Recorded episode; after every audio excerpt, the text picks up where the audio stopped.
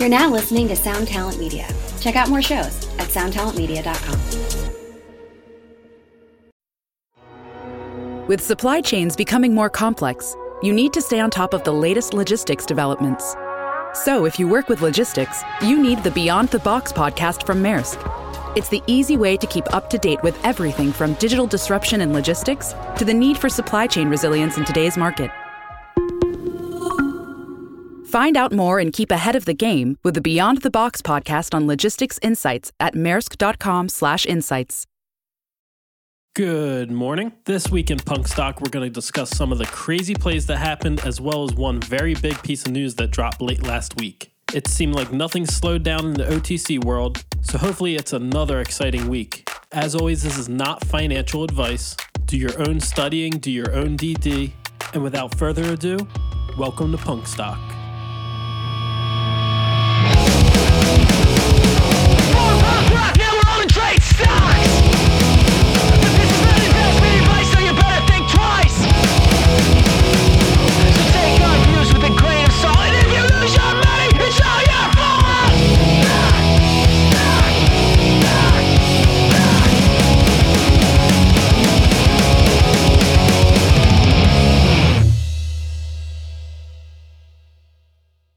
Last week we had a bombshell drop.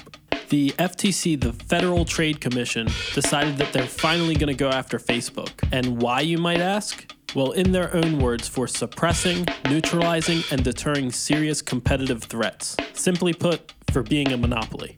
Which I guess by definition you kinda could say they are, along with a lot of big tech companies. In Facebook's own words, Mark Zuckerberg even said it's better to buy than compete which we saw them do with Instagram and WhatsApp. In this investigation that took place, there's a lot of emails and evidence stating that Facebook officials said that WhatsApp, Instagram, and other social media outlets were threats to Facebook's hold on the social media industry. Now, buying those companies to neutralize them as a threat to Facebook, that's a gray area to me as if that's legal or not. Because we've also seen companies like HP and Oracle do the same exact thing. Personally, I think the deals with Instagram and WhatsApp should have never happened, but they never put a check on Facebook, so what's different now? According to Tim Wu and Scott Hemphill, it goes like this. In 2012, the durability of Facebook's monopoly was unclear, and it was widely thought that Google Plus would emerge as a major competitor to Facebook. But here in 2020, we know that the monopoly was durable and that Google Plus was not significant. Beyond that, more emails have come out, more third party testimony, and more evidence of a general serial campaign to eliminate competitive threats, large and small. And the anti competitive effects, less privacy, more ads, and so on, are now matters of fact rather than prediction. Which that quote kind of confuses me more. Yes, I agree with all this, but still, why didn't you do anything back then? Maybe a listener could explain this to me. If anybody does have insight that could kind of clear up how weird and cloudy this is, feel free to DM us. As for the stocks concerned, we have seen it drop a little bit since this news is broke. I'm very curious where this is all going to go. Can a tech giant like Facebook actually be broken up? And if the FTC wins, does that mean Amazon's next or Google? It'll be very interesting to see. With that said, let's move over to the crazy OTC market that's continued. In our chat a few weeks ago, we talked about riding the hype and not believing it, and that couldn't be more true even in this hot market. We saw TSMC, which hit the 30s last week, which seems like it's on the backside of the move now, hovering around at 18 cents. And don't get me wrong, there's been plenty of plays on the backside of the move. Whether you've been shorting or dip buying, it's been great both ways. And I will also add dip buying panics, not any random dip. Make sure the volatility is there so you could also get out of the stock. Another one we had rise up last week was S4, SFOR. This stock has had an insane run over the last few days, going from sub penny all the way up to almost 15 cents on Friday. And I believe it was the first day of the breakout, but it was like a 800 or maybe even a 1000% gainer on that day. It was an insanely scary stock to trade.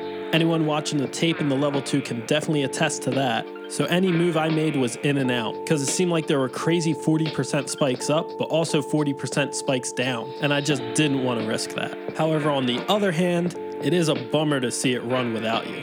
The first time I traded this, it was only at a cent, and then again on Friday at 9 cents. And I'll repeat this again, it closed just beneath 15 cents on Friday. Absolutely insane breakout with crazy volatility. I don't feel too bad sitting out these ones, because it almost seems like a bag holder's trap in a lot of situations, especially when you're looking at that level 2 and tape. There's just something weird happening. I just don't want to get caught. I'll take the gain quickly and get out. You can always trade again. However, it would be nice to have somebody whisper in your ear and tell you to hold on to it. So the last OTC I'll go over is RSCF. This one had a multi month breakout on the 9th. Now, I haven't traded this one at all during its breakout, but I've been trying to study and pay more attention to multi month breakouts and very key levels where a stock could really fly. Now, this one far exceeded my expectations, and it's nice to see the pattern work out, so that'll be very good for my tracking material. We're also on fourth green day in a row for RSCF, so there should be a panic coming hopefully soon for this thing. But if it keeps going up, I really don't mind because that just means the panic's gonna be that much sweeter. We've been getting a lot of good panics between all these runners recently. Some executions have been tough, as I'm sure most of you know, but there's not much that's as exhilarating as catching a nice fill on a panic dip buy. So that wraps up our Monday episode of Punk Stock. Hope everybody's as excited as I am to see what happens this week. We have a lot going on in this market. Make sure to tell your friends about Punk Stock Make sure to rate and subscribe and follow us on all social media. Hope everybody has a great week. See you next time.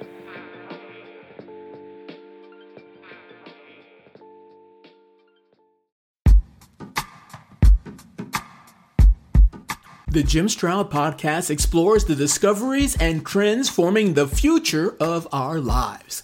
Brain to brain communication, robot bosses, microchip implants for workers, and artificial intelligence replacing human workers are all happening now. If you want to know what's happening next, subscribe now to the Jim Stroud podcast.